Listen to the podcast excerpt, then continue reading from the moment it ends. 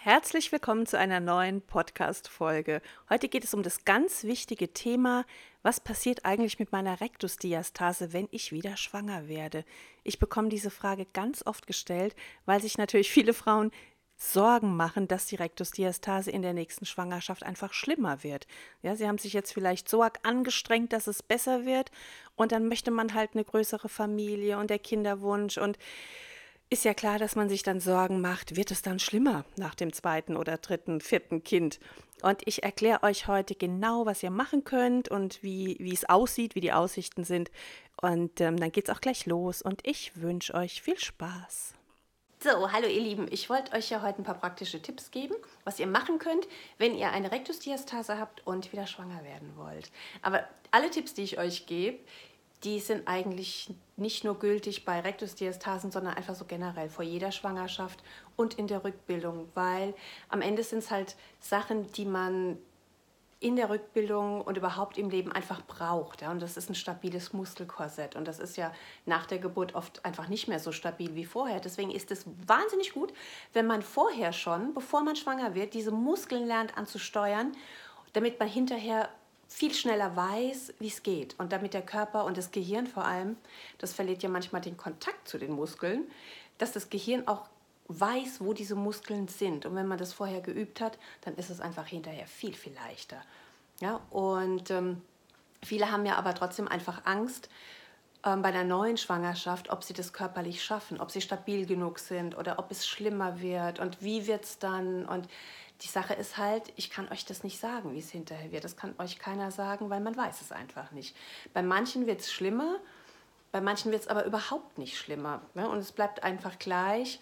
Und die Sache ist auch die, dass bei allen Frauen in jeder Schwangerschaft immer eine Rektusdiastase entsteht. Also eine Rektusdiastase, eine Lücke. Ja? Die Bauchmuskeln, die müssen auseinanderweichen, weil das Baby ja Platz braucht. Man kann es nicht verhindern.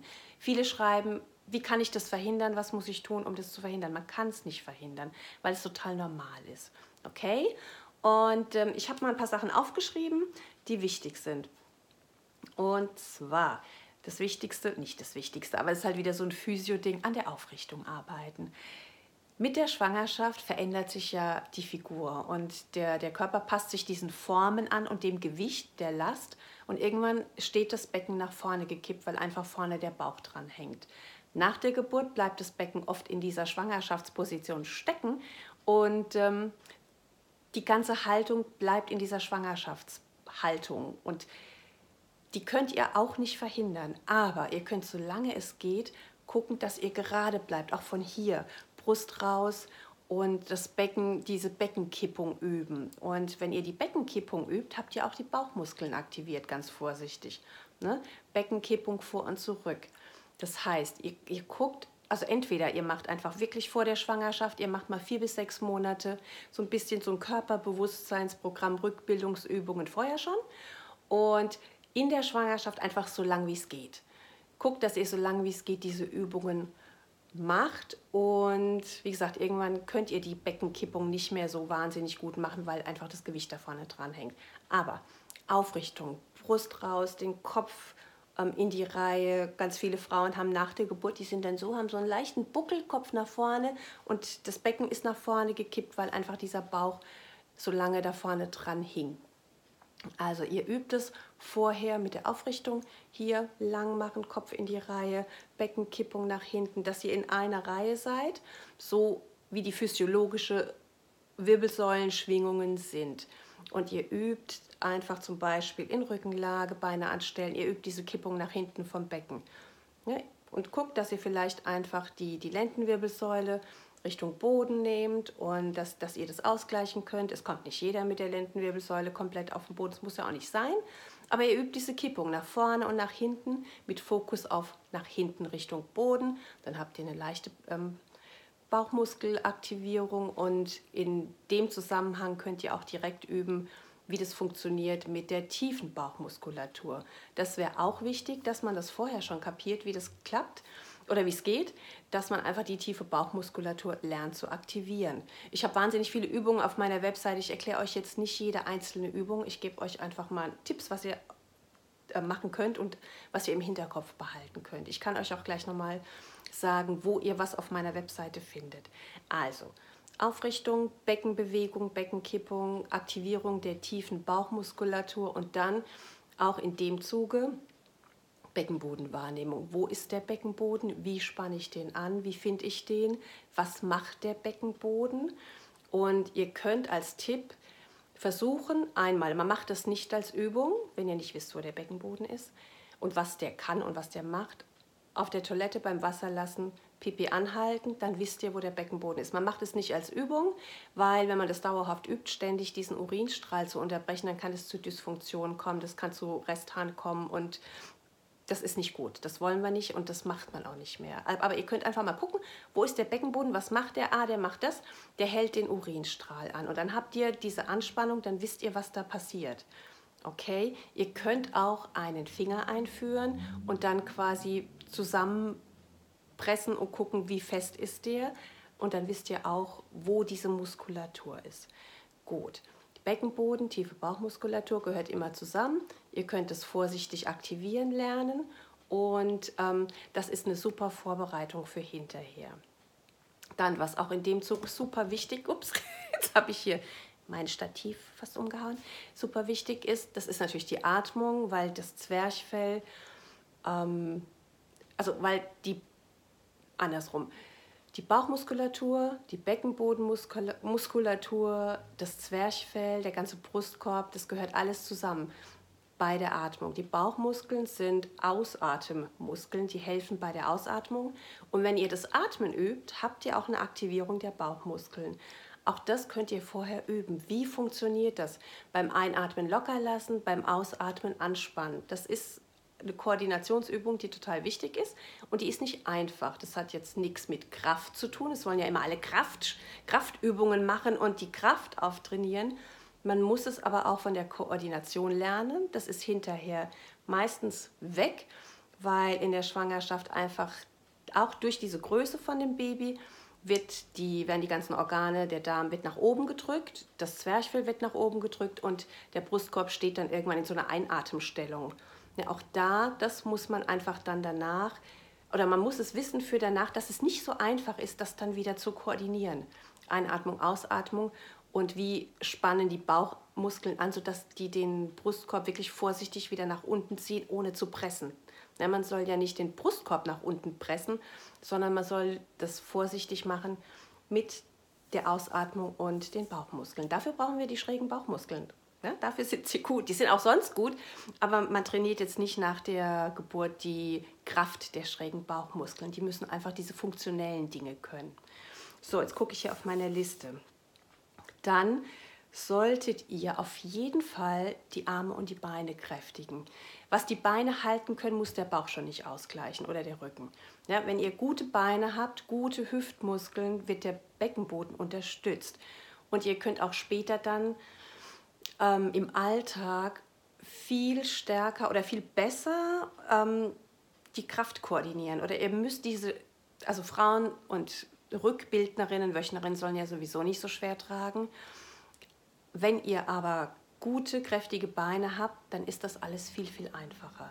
Also trainiert die Beine und die Arme auch.